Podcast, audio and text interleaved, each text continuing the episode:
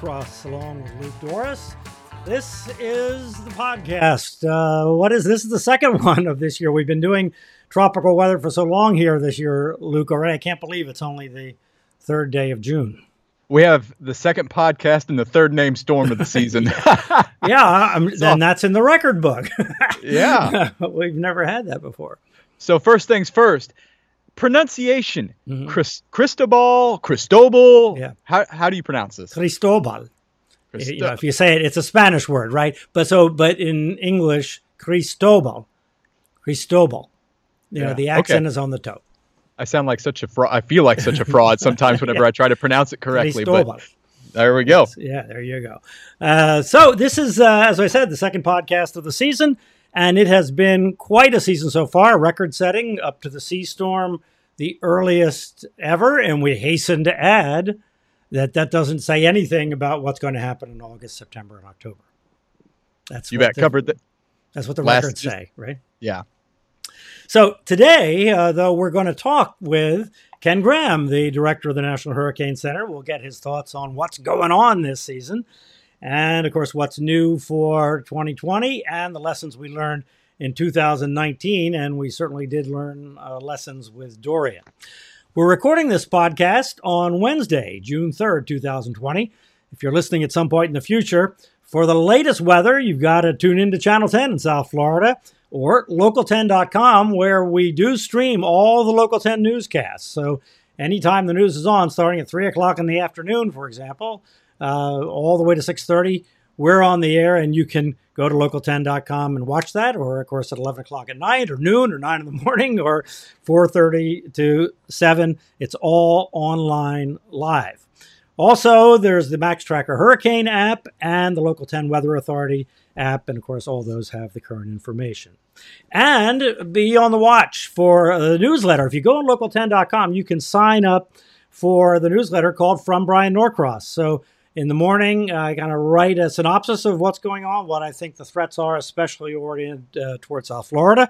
And you can uh, get that there, and I'll keep you up to date, and it'll be emailed to you every day as soon as we publish it, which is normally kind of first thing in the morning on every day that there's uh, any kind of threat.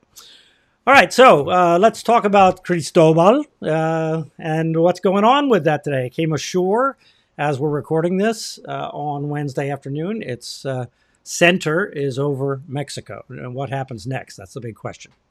Yeah, so 60 miles per hour roughly is uh, what it had at landfall. So, pretty strong tropical storm upon landfall in Mexico. And what it looks like now, and what the big question is, is this is going to meander near or overland through roughly Thursday night, Friday morning. Um, how long it remains over land and what kind of vortex we have left by the end of the week is really going to determine its future from there, right? Yes, but there's another big complication, and that is that it is inside a bigger low pressure system, right? This Central American gyre that we, we talked about last week, I think, on the podcast, right? And and so the question is if the central circulation of Cristobal gets gets wiped out, then uh, what's left if the whole system is the new storm, right? There is no core kind of related to Cristobal. It's going to be very interesting from a National Hurricane Center standpoint, and we'll talk to Ken about this. Will it still be Cristobal?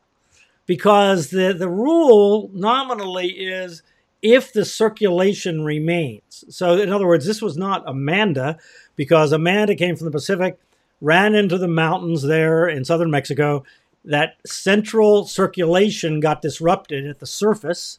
And then when it reformed off of the north, it was a new circulation that formed.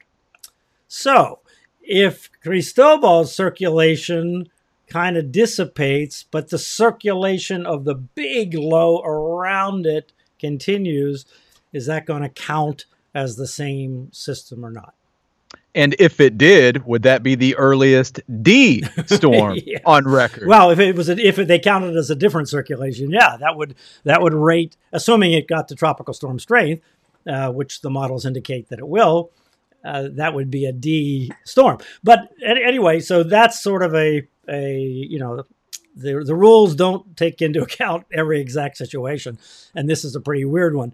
But the general issue is if the storm loses its core and it really does end up being a big, broad circulation with a big old eye, then what that's going to do is tend to drive the weather out from the eye. The strongest winds won't be anywhere kind of right around the center. They'll be displaced a good ways, or the, the radius of maximum winds will be 50 or 60 or 70 miles.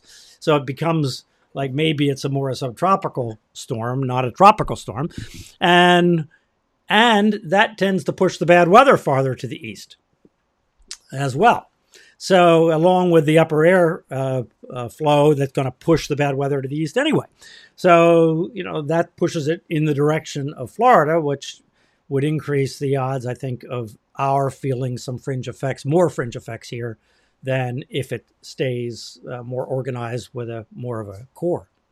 Both scenarios lead to the possibility of or likelihood of some sort of tropical or some tropical system making impacts on the direct impacts on the Gulf of Mexico, uh, the Gulf states later on this weekend or early next week, right? Yeah, that looks very lo- logical and likely because the weather pattern that's developing is a very well established weather pattern. You know, it's it's like big dominant features coming into play that generally the computer forecast models predict pretty well. Now, the exact details of exactly where if the center would go over, uh, you know, the Texas Louisiana line or Louisiana Mississippi line or closer to New Orleans or or something uh, else, that's another question. But but the, you know the details, but the general idea of this corridor to the north moving on up that will uh, almost certainly uh, happen. We you know believe that the models have a good handle on that. So people in the northern Gulf Coast generally need to be ready for something to happen there. I see you just got light. That's good. Yeah, light came in and uh, and an extension cord for my headphones. All right. Well, the next time I start talking, then why don't you just change out your headphones because I can see your extension cord is tight.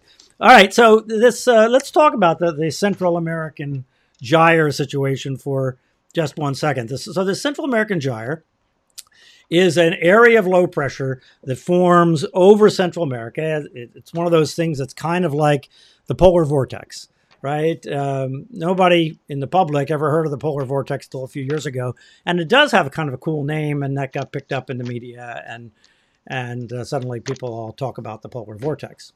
Uh, the Central American gyre is caused by the way the winds from the Atlantic come in and they're kind of strong in the early part of the season and the late part of the season. And then uh, the Pacific winds kind of, if you get a westerly wind, an extra westerly wind burst, you back? Hey, Luke, can you hear me? I'm back. Okay, great. Um, uh, so I was talking about the Central American gyre as being caused by the winds from the Atlantic coming in on the east. So they get an east wind on the north side of Central America. And on the occasion, and it usually happens early in the hurricane season or late in the spring or toward the end of the hurricane season, you get kind of a westerly wind in the Pacific. And so mm-hmm. that gets the air spinning over Central America and this gyre. And a gyre is just a large spinning weather system. They use that word in the Pacific for the kind of of uh, hurricane type systems you get out there that have a big old eye. They're kind of like a giant tire, and it's called a gyre. There's also a gyre in the in the ocean, a big swirling uh, area of swirling water is called a gyre. Anyway, so that's what that that word is, which isn't a very common English word.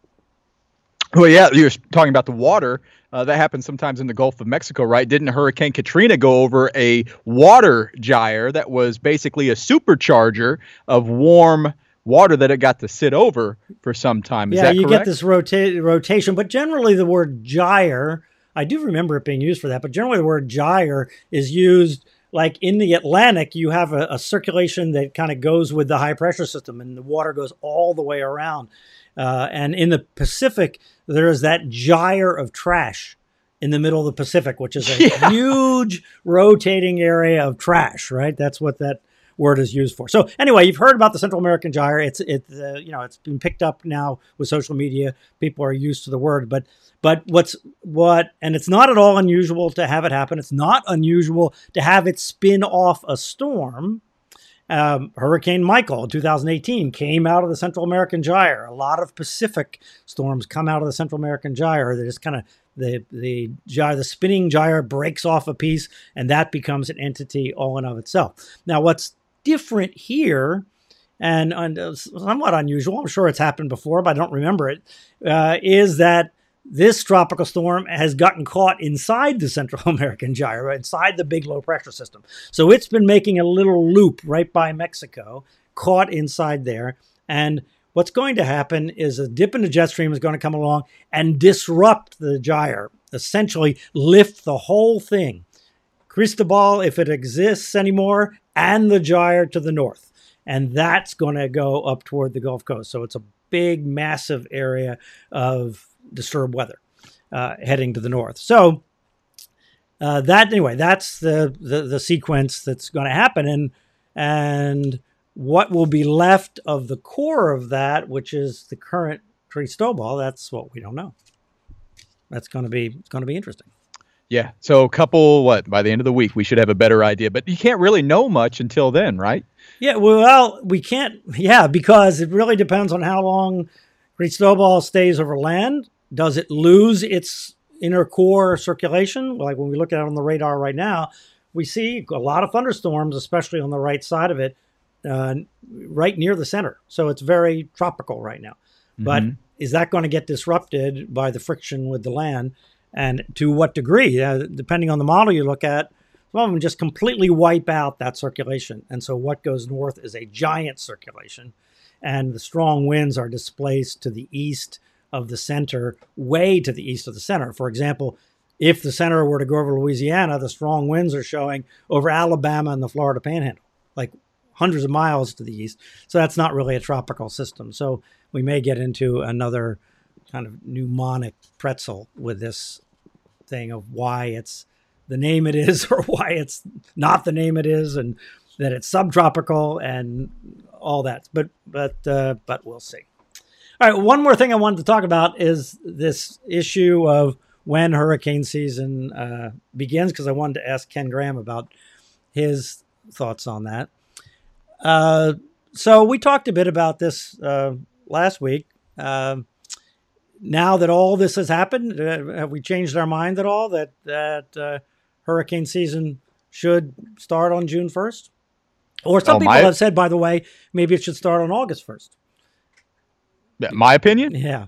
August 1st. August 1st. I mean, yeah. yeah, where you really get into, and I changed my opinion on this because we had this conversation last year on the podcast. Right. And I thought my reasoning used to be, well, the Pacific, the Atlantic, let's sync them up. Um, and, you know, that way we do get these storms that come early sometimes. And it just kind of made sense to me. But since then, uh, I've heard you and mm-hmm. uh, you know, looked uh, just looked at it again and go to the core of the season where the storms tend to be the the big powerful you know ones that really threaten life and that tends to be August uh, through really October but November too so um, that's what I would vote for especially especially through October yeah although you know in 2005 we had nasty hurricanes in July and uh, you know occasionally there's a hurricane in June um, I mean there's only really been one significant one in relatively modern times in in June. So, uh, but I agree that it should not go back. I should not be earlier to take into account the fact that yeah, sometimes we have to name storms because they meet the criteria in May, but they really are kind of wintertime origins, and then you get into you know naming nor- nor'easters or naming every low pressure system that comes along. If you take that to the extreme. So, so I agree with you uh, on that. All right, so let's bring in Ken Graham from uh, the National Hurricane Center, the director of the National Hurricane Center. He's been around every year. He's been in town. It seems like we've had a really devastating um, hurricane. Ken has a lot of experience. He came from New Orleans National Weather Service office and dealt with hurricanes and hurricane communications there. So uh, let me introduce Ken Graham. Ken, welcome to the podcast. Good to have you once again. Good to see you again. Yeah, it's great to see you. And uh, we were just talking about this question that was circulating when we started getting these name storms in May. Uh, this year has been quite a barrage of named storms early in the season, in fact, record setting. Uh, whether hurricane season in the Atlantic should move back to encompass more of these late May storms, which we seem to have found popular here the last few years. Do you have an opinion on that?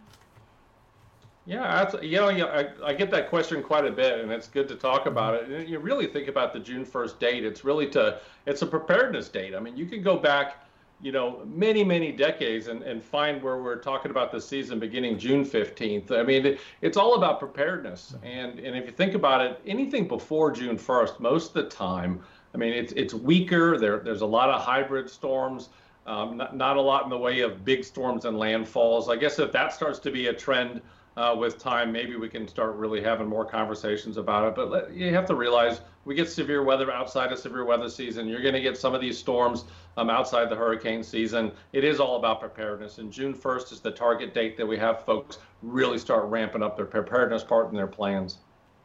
That makes perfect sense. And speaking of the early, you know, we're off to the record earliest third storm, third name storm. Um, and the first two got started with you know, almost winter-like features. baroclinic processes is what they're called. And Cristobal is coming from this large, low-pressure system, this rotating kind of loose gyre. Uh, it's called the Central American gyre. And uh, you know, are these types of baroclinically induced and gyre-oriented type systems are they intrinsically harder to forecast?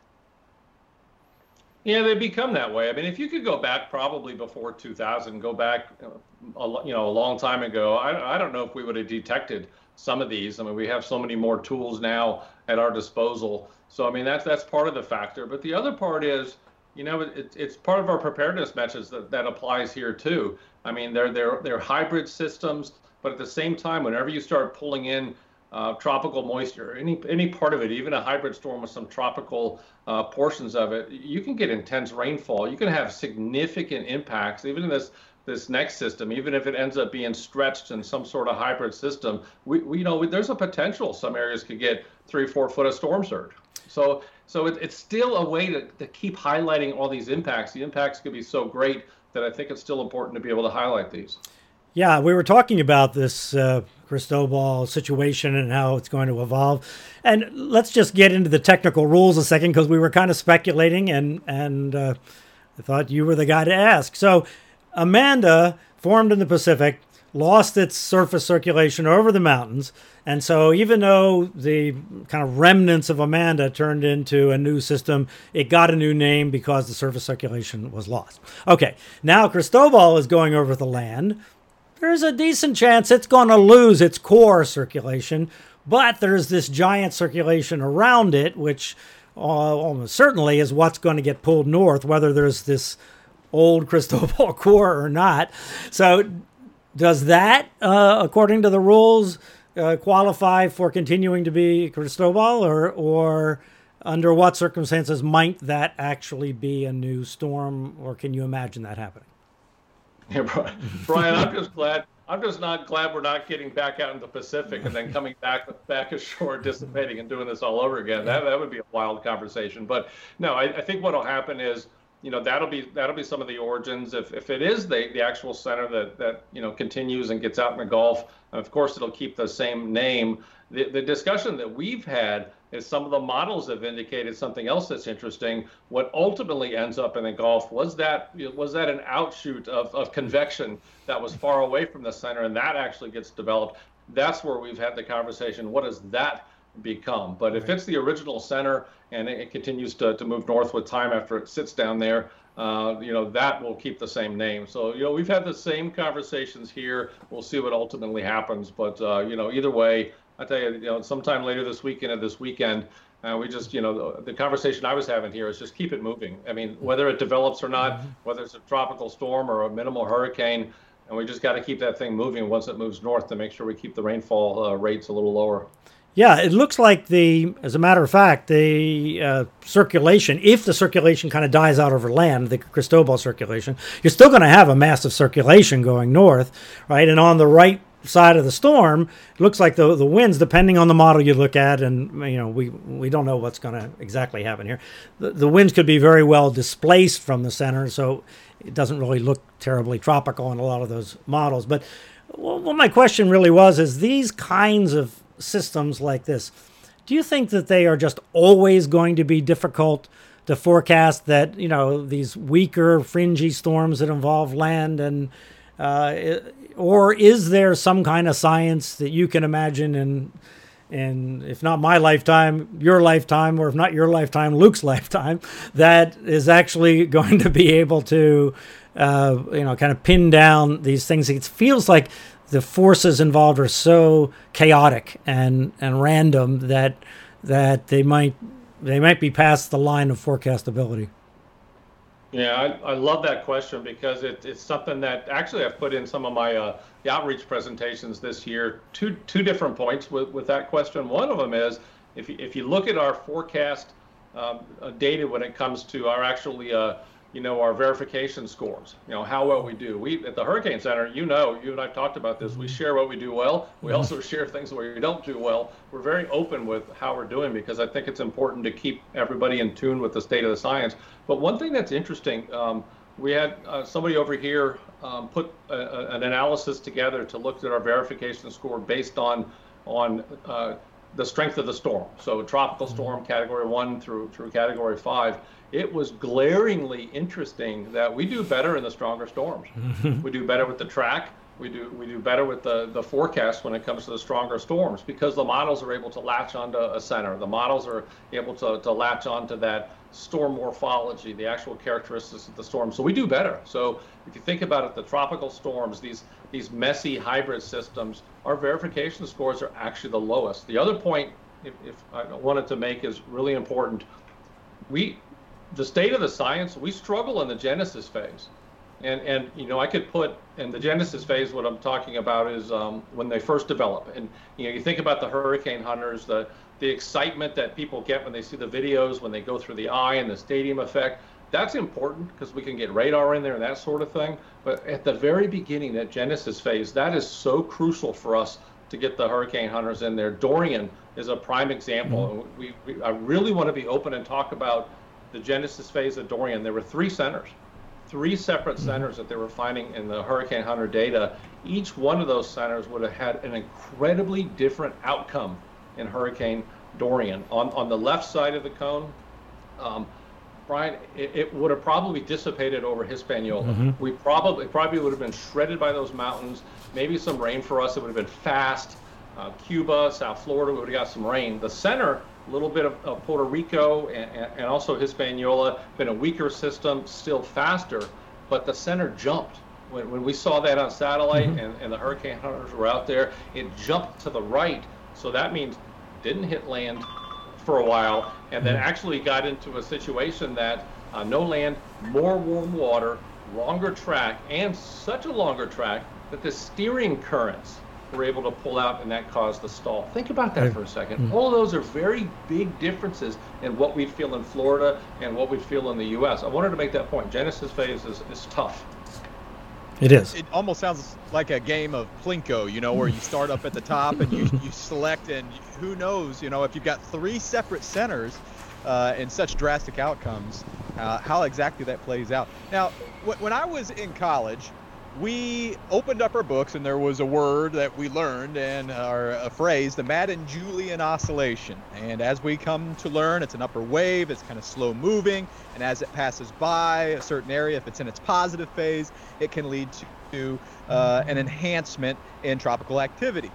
So that was that and then fast forward and to the twitterverse and this word is out there again and you're you're seeing experts and it's really cool to be able to be connected with people that have a deep knowledge and under, understanding of that and I'll see the discussion about this MJO on Twitter quite often. So from the Hurricane Center standpoint is this something that is uh, just to look at maybe kind of amusing or is it an actual forecast tool that you guys use so I, I, think you know if you think about our forecast, most people know. I mean, we go out five days, but no, those those are the things when you look out further out. You know how we get it, it's it's you know you look historically. We sometimes have this early start. You know, you get some storms in June. Then a lot of times you get a little bit of a lull before we get into the big activity in August and September. So we watch out for that. When we start seeing some of those patterns, we start saying, well, you know, it looks like things are going to get much more active and more conducive in the environment in about two weeks or one week.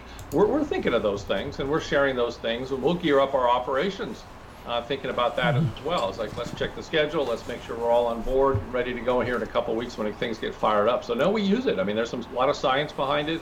Um, I, I, think it's something that, that we always like to watch, but the big danger is this. You know, we, we can't get hooked on those things because just because we have a you know everything comes together for a, a, stronger period that doesn't mean you can't get you know some some storms that that, that create a lot of impacts in between um, some of those uh, some of those uh, peak points so we just got to realize whether that happens or not. Um, any any time during the hurricane season, you can get something spin up, and you know hurricanes don't care about your timelines. It's, it's something I've been trying to say more often. I mean, sometimes we get nice 10, 14 days notice, like on a Florence, um, but other times you get three or four days, like Michael. And that's why you know these storms don't care about your timelines, and, and it goes back to preparedness any, any time in the season. And besides that, it's difficult to forecast hurricanes as it is forecasting the MJ, MJO is a whole nother can of worms. So let's go back to talking about uh, Dorian just a second. And, it, you know, it's really hard to imagine what's going on in uh, the Bahamas. They're just starting to begin to rebuild, and then COVID comes along. And uh, I mean, it's just horrible. It's just, uh, it's horrible. We feel horribly for the folks there in Abaco. And uh, when they were facing this storm last year, and when the when Dorian was was hitting there, it was estimated uh, based on the data that uh, the winds were peaking out at about 185 miles per hour. But we know that the instrument, the SFMR, that's on the aircraft that measures at the surface of the Earth by looking at the foam on the ocean, was actually returning numbers that came in in the analysis or the the uh, correlation equations that are used at the current time at higher numbers, and I know that research is underway. We've talked about this on the podcast actually to try and figure out what those uh, numbers mean. Is there any? Do you have any sense yet whether those those readings that show the winds actually being stronger in these super strong hurricanes? We've seen it in Michael. We saw it in Irma. Uh, are real, or is it just too early with the research? And and when do you think we'll have a better understanding if we keep having these incredibly strong hurricanes, it's going to become, you know, something that's going to be important to know. I think. Yeah, I think there's several phases with that that that, that happens. You have what you think at the time, the data that you're getting, the the estimates that we get. Um, you know, from, from aircraft and, and, satellite, we get all, all those at the, at the immediate time of the storm. But then there's the other part. That so we have that, and then we go into the, you know, we get into the storm reports. We start doing our, our post analysis to get the actual reports out. I don't know if everybody knows, we actually do a, a storm report on every single named storm throughout mm-hmm. the whole season. And people can find those online, they can read about them. Um, there's there's so much work that goes on uh, behind the scenes to put those together. Yeah, even but the even the four day storms get a report. Yeah, yeah. or four hour storms. What am I saying? The four hour storms get a report. Yeah. yeah. And, well, I mean, the, the, people internally that get the Dorians, those are the tough ones. exactly. But so you know, we, we did an analysis on it. So then you're then you're talking to other countries and you're getting the observations you're looking at the aircraft data you're mm-hmm. doing talking to the researchers trying to calculate I mean, this is complicated. You got sea foam, you got angle of the plane. Uh, you know, how is that impacting what you're, you're seeing when it comes to the wind speed or even the, the waves and, and the estimates that we get? So all that analysis takes place. It's there's all I don't want to say arguments. There's some heated debate that goes on to, to look at some of the data um, to get the report out. So then the report goes out, and it's the best we, we have at the time. There's something else that happens. It's called a post analysis longer term. And we actually have, have researchers that go back and look at the data. Sometimes there's new science. Sometimes there's new research that you can look at old data and, and, and make new assumptions from that. So it'll still be analyzed. A storm like that, it'll be analyzed for years and years to come. You, can think about something 10 years from now. They'll be, they'll be looking at the latest research. They'll go back and look at that data. And, and if there's new science, we, you know, we were not ever married to any any bit of uh, those values. If there's something that shows it's stronger or weaker, we'll see what happens. Uh, we'll update those reports and get that out. These oddball and anomalous S- SFMR readings have been what since Irma was Irma the first one where it kind of spiked above uh, the what's the highest that the SFMR uh, kind of anomalous readings have been? Which storm produced that? Well, I think there was some of that, and we saw that in Michael, and, there had to be a, lot of analysis associated with with that data, and then actually us going to the, the Cat Five uh, after that analysis. But part of it was they were getting they were getting uh, you know those planes going through were getting beat up pretty good. I mean, just listening to not just the radar data but the other instrumentation, all the planes were it was very turbulent. They were getting beat up, so you had to look at the angle of the plane. You had to look at it, um, put data side by side to see okay were were they getting a lot of turbulence and what was the angle of the plane, not just you know left and right but forward and back. Um, there's a lot that goes into it. So that analysis we saw in Michael uh, was something else. There was a lot of that kind of uh, those spikes, but you know they were able to really look at it, and it, everybody got together, got their heads together. A lot of heated debate, and, and they everyone was uh, you know pretty unanimous at the end that it was a Cat Five. So back to Dorian for just a moment. You touched on this earlier about how the storm and the models uh, did not handle it, especially in its infancy and its very young formative stages. And it was also, you know, a weak, disorganized storm that had some form of land interaction. Is that the same issue with Cristobal, where we've got a weak storm with, or well, weakening? I mean, it made landfall as a strong tropical storm, but a weaker storm uh, with land interaction. The same issue. It's the same issue because if you think about it, you know, we, we get on land. We're in Mexico, and you know, is, is there going to be? Is it going to dissipate? Is it the same center? What if what if it dissipates, but a new piece of convection I don't know, I'm making it up, you know, 100, 200 miles away starts to rotate. That becomes the new center. That that has a lot to do with the final outcome of this this system and where it starts to go in the, in the Gulf of Mexico, the strength. Uh, I remember in Michael there were multiple centers as, as, well. So that genesis phase, and that's we, you know we we could call that a genesis phase now because you're going to get interactions with land and then some sort of reorganization. Those are the phases. There's a lot of error, and, and we um, I think we talked about it last year or definitely the year before. I can't remember. We're, we're trying so hard. Everybody wants us to do a six and seven day forecast. We want to do it too. We really want to do it too. We're doing it internally, but we're finding the error to be uh, really significant. In some cases, uh, a thousand miles, or in, in, other cases, you you get uh, recurvature over the Atlantic when you know, ultimately it was a storm that made landfall. I'm speaking about uh, Florence. Mm-hmm. So we're, we're still figuring out how do you depict that? Does that go on the cone? Is there another way we could do that? Is that a discussion? Um, so we're, we're, we're, we want to do we want to go six and seven days. We mm-hmm. really do. We've heard everybody. Everybody wants it. We're struggling how to um, really show what that, that error really is. And yeah, let's take a second. Oh, sorry. go go ahead, Luca. No, go ahead. Uh, yeah, so you, you, this was a topic I was uh, we were going to bring up with you is the seven day forecast and the the current thinking from the National Hurricane Center. So it's been a discussion for a number of years.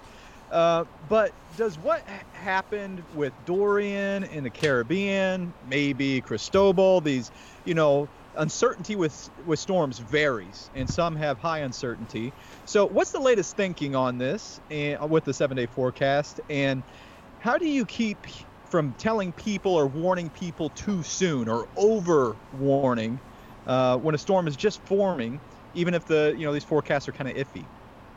Yeah, it's tough because I mean it's it's another topic that I, I know we've talked about, and it's you know all the model tracks are out there. So you know even if we keep saying you know we're, we're trying to get to seven days, we but we've got a five day forecast. Listen to the five day forecast, but we, we know everybody's looking at their favorite model. I mean it, it happens, especially you get 10 days and 15 days and you know it, it's you know depending on your personality type you're going to pick the one line that hits you and every single time you're going to get pretty worked up or, or another type of personality is you're going to pick the one line that doesn't come here um, every single time. So i mean those are the things that, that we that we know that go on anyway. So we're that we're trying to get to six the day six and seven because we know people are, are really looking at it. But the reality is what do you do with a thousand mile error? How, how do you not over you know warned when you start looking at a, a, cone that, that could have such a spread out to day seven that encompasses like the entire southeast U.S. So that's what we're wrestling with. And the good news is, I did want to tell you this because I this is I think some of this is new. We actually have nine total social science projects going on at the same time right now, and one of them is looking at the cone. How how do we better depict these impacts? I mean, we plop the orange blob on the cone right to show the wind but then there's also storm surge, Irma. There's storm surge in, in Jacksonville. how do we best, you know, look at that? The surveys show people are still using the cone. People are still looking at that track. So what can we do better to be able to portray all those impacts on the map? So that, that not only day six and seven, but at day three, day four, there's so many different impacts outside that cone. How do we uh, fill in that? How do we show it? Because we got to find a way to, to show that in a picture better. So I can't wait. I'm actually really excited to get the data from these social science projects, share it with, with you all, and then together come up with ways that we could do do better to show all those impacts on a map. Yeah, you know, there's two issues that come to my mind with the the idea of a seven day forecast. One of them is that a lot of storms don't live for seven days. And if people have an expectation that they're going to get seven days worth of warning, but the storm doesn't even exist seven days before, this can even be a problem in five days, by the way, but especially at seven days. And the other is, yeah, it's one thing to say, okay, there's a thousand miles of error, but in the case of Florence, for example, a thousand mile wide cone wouldn't have caught it at seven days, right? The, the, the, the storm in seven days uh, was forecast by the models to be out in the middle of the Atlantic Ocean somewhere. So, certainly nowhere near remotely close to South Carolina. Uh, so, uh, I mean, we're kind of pushing up against Mother Nature here in a way, aren't we? By, by kind of ever assuming that we can tell people seven days in advance uh, that they're going to be threatened or not? And, and I think that's why we focus on, on the five days. We tell people, you know, we, we hope to give you five days. You know, Michael is going to give three or four days. So sometimes, you know, you're going to get shorter notice depending on the situation. But think about this it, it, and, and why it matters. I mean, I think I want to tie, for everybody listening, I, I really want to tie it back to why it matters and why we're even having this discussion. Because if, if you go back to Florence, and, and you think about at day six and seven, you see this this system recurve. Out what in the ocean, go is, out in the ocean. In other words, yeah, yeah. it's going to go out to the Atlantic. It's mm-hmm. going to recurve, and if I'm, I'm I'm sitting there going, oh man, we we dodged another one, all's good. The problem is, well, it didn't. I mean, that's mm-hmm. one problem. But at day six and seven, there's a social science term called anchoring, and it's it's it's an interesting phenomenon because what happens is um, people, us, all of us, we we all uh, being humans, will anchor on one of the first pieces of information we get. And what happens is you carry that through. So if, if the first piece of information you get is it's going to recurve, I'm okay, and you're coming up to a holiday weekend, I'm going fishing. Um, I'm going to the hunting camp. I'm going to the fish camp. I'm I'm going to go do my thing. And now all of a sudden your timeline's cut to a couple days when you come back going, what is this? So I wanted to tie it back to you know the science and the modeling and the error, but it ties to human reaction. It ties to response and preparedness. And I wanted to bring that home because I have to be honest with you. A situation like that, I could argue that that's dangerous. So we, so how do we best uh, show those errors? That's what we're trying to grab and, and figure out.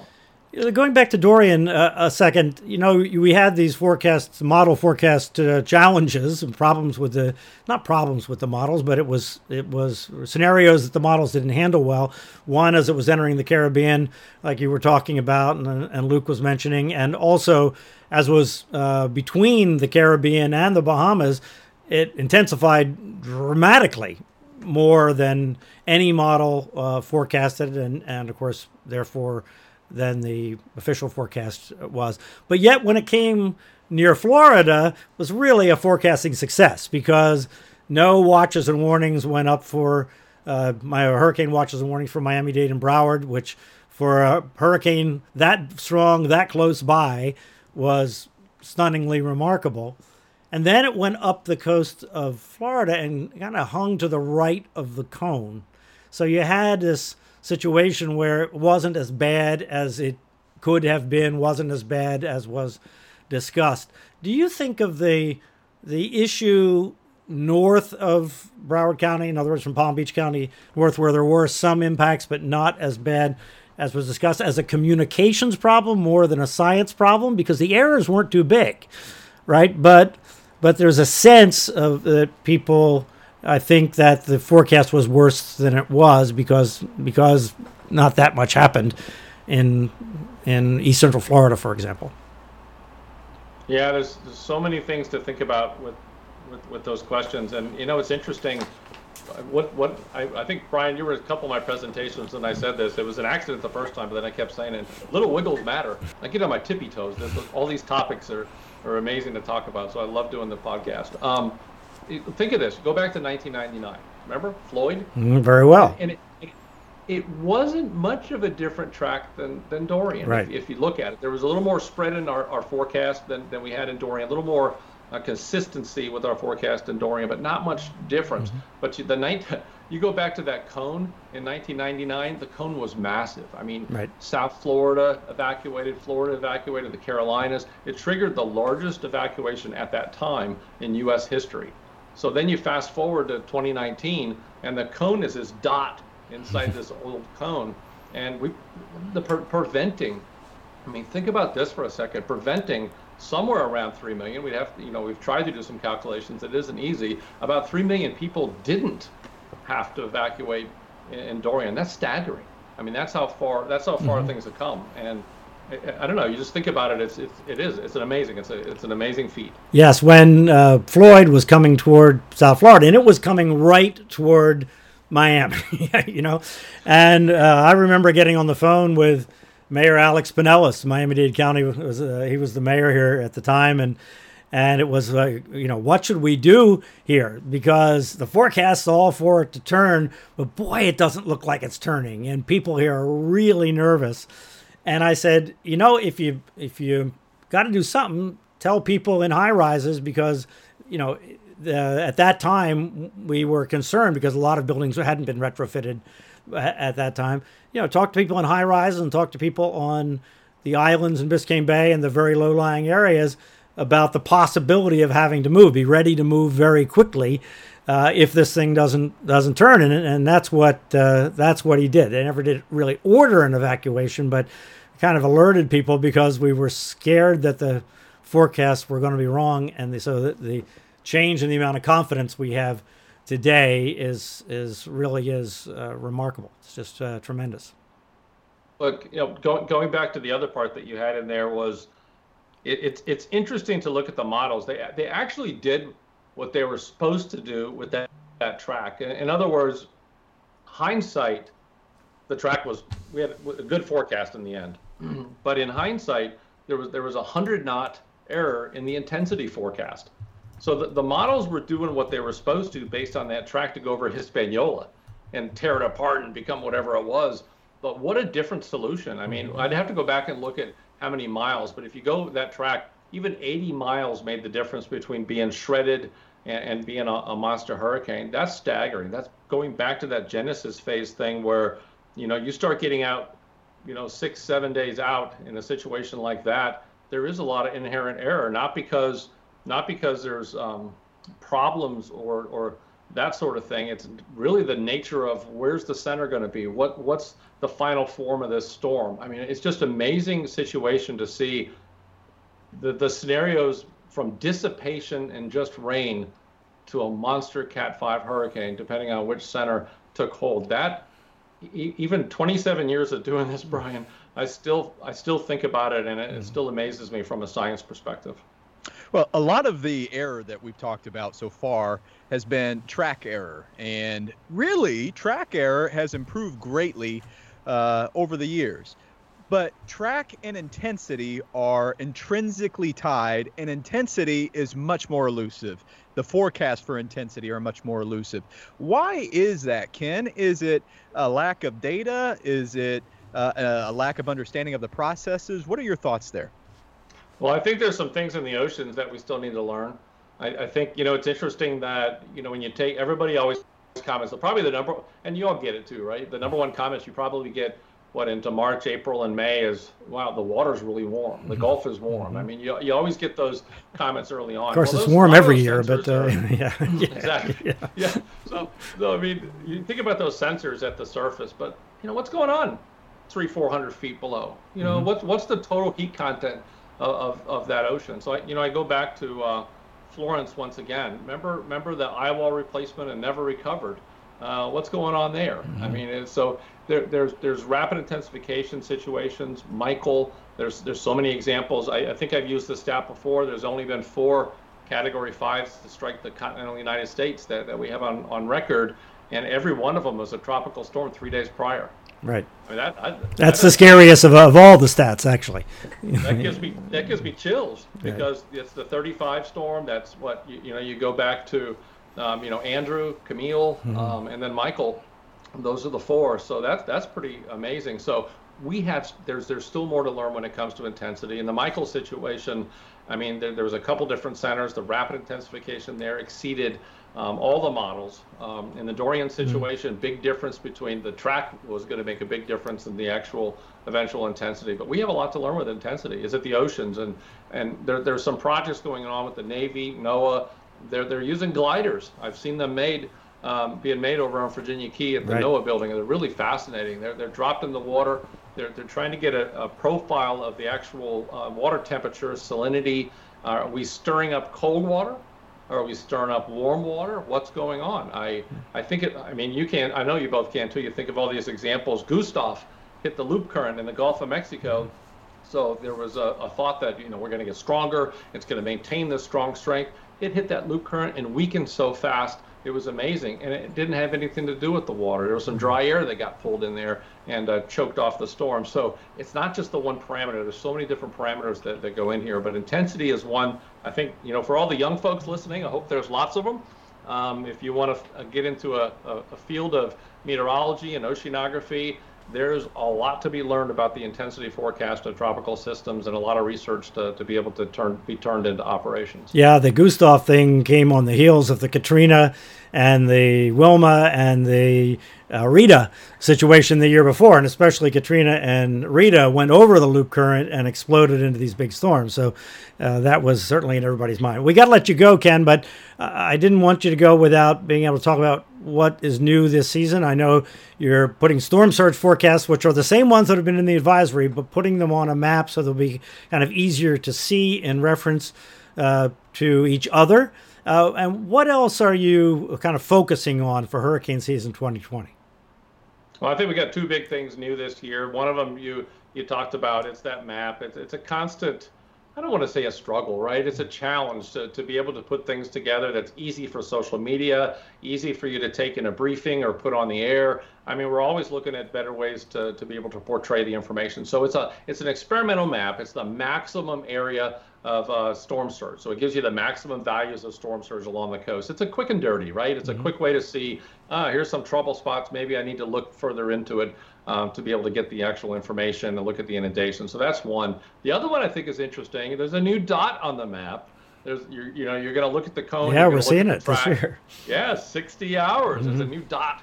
And, uh, you know, and, and at first you're like, well, that's kind of interesting. No, it's a big deal for us because if you think about it, the storm surge forecast is actually a lot of times based on forward speed and actually the structure. The size of the storm has so much to do with the storm surge, even a lot of times even more to do with the, than the wind speed. So that's going to allow us to, to have the structure of the storm in 60 hours, see the size.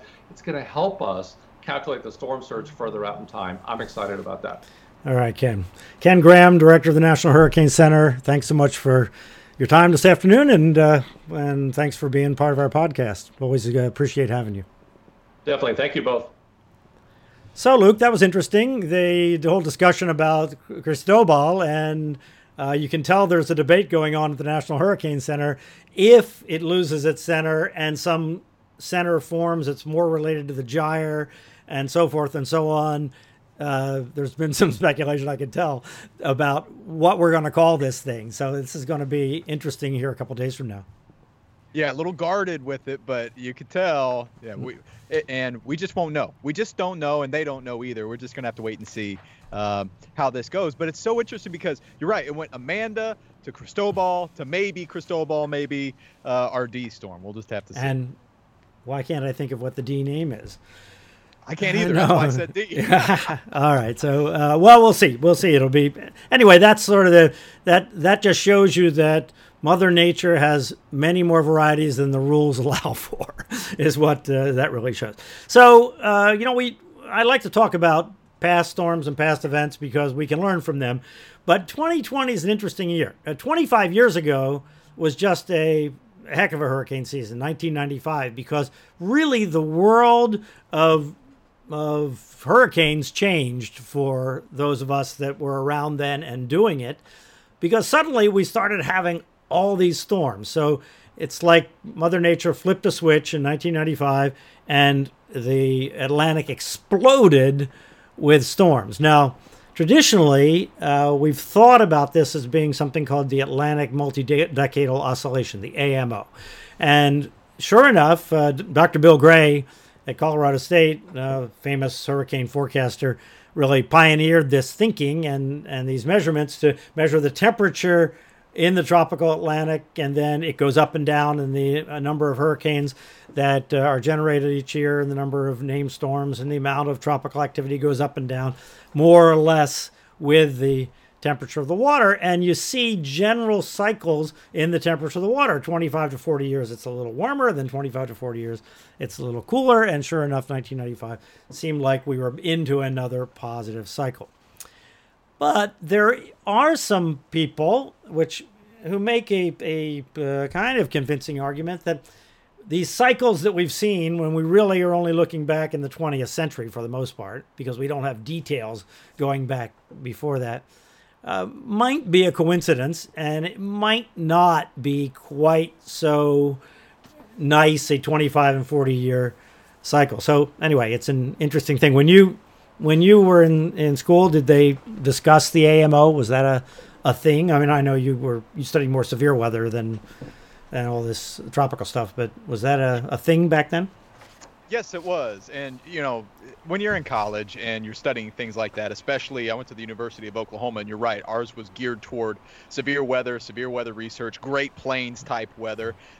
we studied tropical weather, mm-hmm. don't get me wrong, but um, it was brushed over. And you may have spent an afternoon talking about tropical, you know, like the AMO. That may right. have been an afternoon or part of a part of one lecture. Uh, but yeah, it was brought up and it made it sound like it was fairly cut and dry. I've not heard what you're talking about right now, where it's in question. Is it more noise or is it actual, um, you know, a 25 to 45 year cycle, which is what I've been believing all this time. Well, if you think about it, there's a very well defined, see, it feels like a fairly well defined cycle since 1995. And then you go back before 1995, kind of a down cycle going back to about 1970 or so. And then, yeah. right? And then you go go back, and then there was the up cycle in the late 20s, 30s, and 40s. And then there was, in theory, a down cycle before that. But it gets much noisier as you go back. So really, we only have two up cycles and two down cycles, sort of. That's all we have, right? And if this really has happened throughout time for every 25 or 40 years, um, you know, it, that's a small sample to be able to say this has always happened, this has always gonna happen.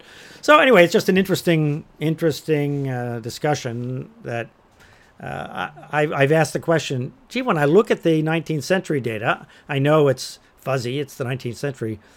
For goodness sakes, what do we, you know, really know? We don't know a whole lot. We didn't have any satellites. We we didn't have any uh, radios on ships. We didn't have all kinds of stuff. So, but when we look at it, it we it's not as well defined that that's a busy period there are certainly some very busy years in the late 19th century, incredibly busy years. If they happen again, like 1886 or 1893, people would think, you know, the world is coming to an end. There were so many hurricanes hitting the United States.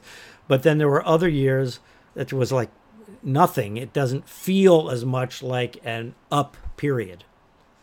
So, but again, the data is so iffy that Hard to say. Hard to say. Anyway, it's an interesting uh, topic, I think. Uh, 1995 was the fifth busiest year on uh, in the record book. Uh, if you look at just how much energy was created in the tropics, and uh, and uh, it was quite a change. I remember it very, very well. We were thinking, oh, is this is this what Dr. Gray's been talking about all the time? That the switch is flipped and now we're going the other way? I know that was his mantra that Florida has been lucky. Florida has been lucky all this time, and and then 1995 came along. Wait, were you already feeling? I don't know. I guess more hurricane aware with 92 because 92 was Andrew, of course. So the waiting for the big event kind of seems like it's already happened. Are you guys? Are you just cl- clearly looking at frequency over the entire Atlantic basin. Well, 93, kind of nothing happened. You know, it kind of went back to normal. So we, I think, thought of uh, 92 as being a little bit of a freak. Uh, so anyway, it's uh, hard to hard to uh, it's hard to remember exactly what happened. I don't remember what happened in 90. I mean, 94 was a fairly slow year, but I do remember that 95, given given uh, Bill Gray a lot of credit for figuring out uh, in 95. Uh, Luke, I've lost your picture, but you're still there, right? I'm still here. Okay. Yeah. I, All right, all cool, cool. You should see me again. All right, so we're um, anyway, we're just about to, to wrap up here. I, I did want to mention that 2020 is kind of a funny year. You know, we look back and kind of even anniversaries. So like 1920 was really not a big year. You know, you're looking back, 1970 was not a big year. So last year, uh, in in 2019, you had all these anniversaries that had all these mega storms, and then this year, you know, 1995 was a big year, and we'll talk about 1995's storms uh, in one of these later podcasts. But it's just kind of funny that that was the the kind of even anniversary, and the only one that really stands out as you look back. Yeah. Opal was 95. Yeah, Opal was Opal was one of them in '95, and and uh, the Virgin Islands got creamed, and Marilyn, uh, Luis and and Marilyn kind of back to back, uh, nasty uh, storms down there. But uh, there were just a lot of them, uh, and it was just a very very uh, busy season. So uh, we're going to wrap it up for today. Uh, we'll be back with another podcast later on in June. Now, our guest coming up uh, in the next podcast, uh, we don't do them every week yet. We've got other stuff to do. We'll- start up every week when we get closer to to August. But our next one's going to be with Eli Jackson, and he's with the National Weather Service in Washington. You may not know Eli's name, but he's responsible for a lot of stuff you know. And he's running a program called the Hazard Simpli- Simplification Project called HazSimp. And the idea is to get rid of a lot of the types of warnings the National Weather Service puts out. And the current proposal is to get rid of the advisory. So the flash flood advisory, the winter storm advisory, or winter weather advisory would go away. And so uh, we're going to talk to Eli about that. He's he's kind of rolling it out to the public now and getting comments and and so forth. And that'll be in about three weeks. But be sure on your podcast app that you set to subscribe so you know when the next podcast comes up. Uh, I'm thinking it's probably going to be three weeks uh, from now. So for Luke Dorris, I'm Bryan Norcross uh, here on Local 10 and and our podcast. We appreciate you being with us. Stay safe, uh, be well, and we'll see you next time.